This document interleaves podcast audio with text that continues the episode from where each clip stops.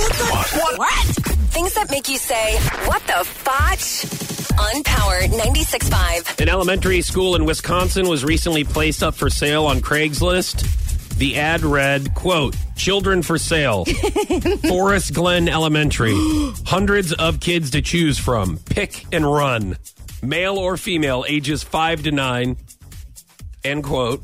five to nine, I would have been all over this. Tingy has been begging me for a brother, sister, anyways. A parent called the police after seeing this ad. Cops think the ad is a joke. Oh, do you think Oh, so? you oh, I, don't thought, I thought it say. was for real. I didn't know what was going on up there in Wisconsin. What if it was for real, though? Well, this that's- would be amazing. Well, I don't think it really would Just be. have amazing. your pick of any kid you want.